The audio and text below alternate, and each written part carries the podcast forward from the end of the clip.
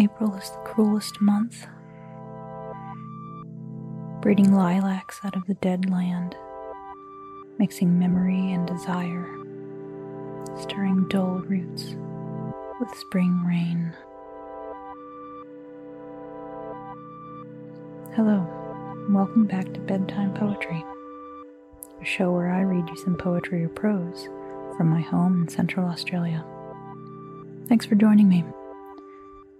Today I'll be reading four short poems by T.S. Eliot. T.S. Eliot was an American poet and literary critic working in the early 20th century. His most famous work, The Waste Land, was written in 1922. I began this episode with the opening lines of The Waste Land.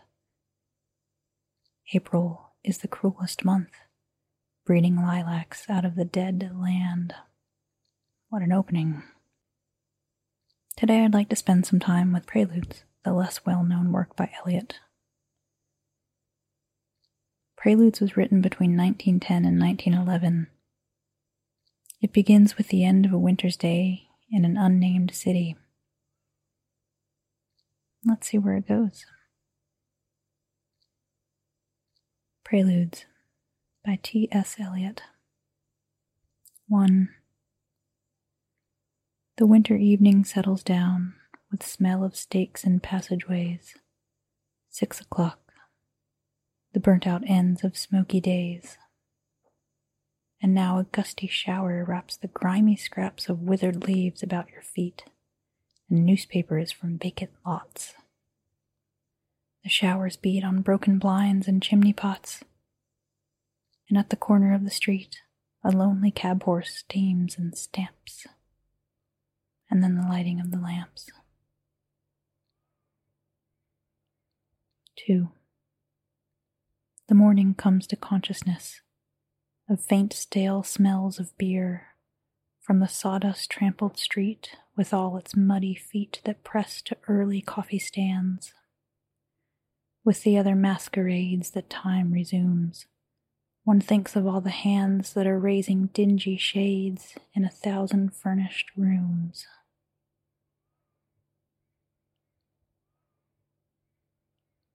3. You tossed a blanket from the bed.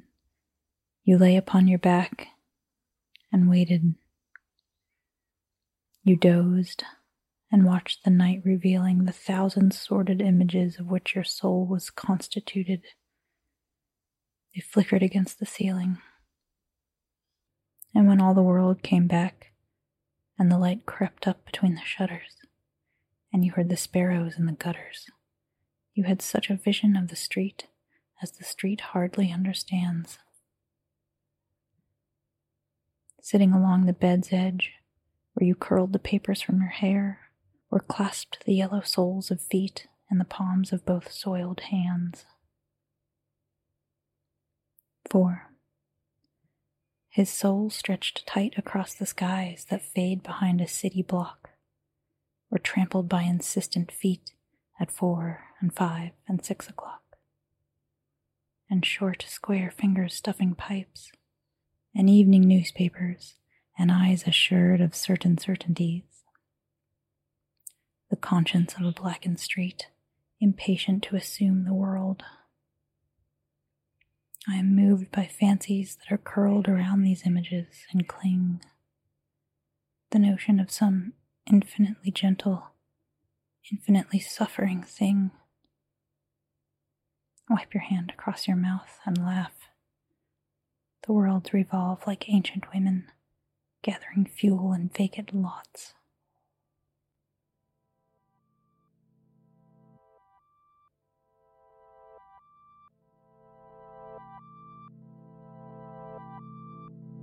I really love the imagery in this poem the lone cab horse steaming and stamping on the street corner.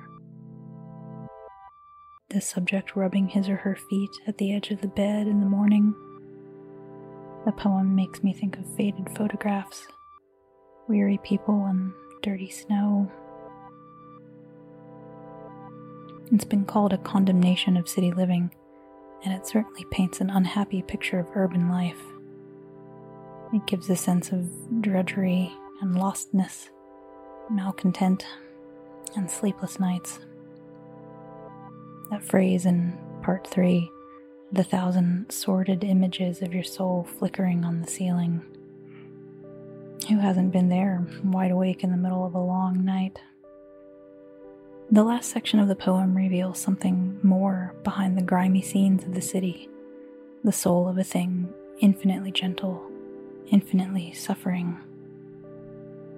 This could be read as God or nature, something larger than the bump and grind of daily life. What do you think? If one of the early lines of the poem sounded familiar to you, burnt out ends of smoky days, you've probably heard it from the musical Cats. The song Memories borrows the phrase from this work.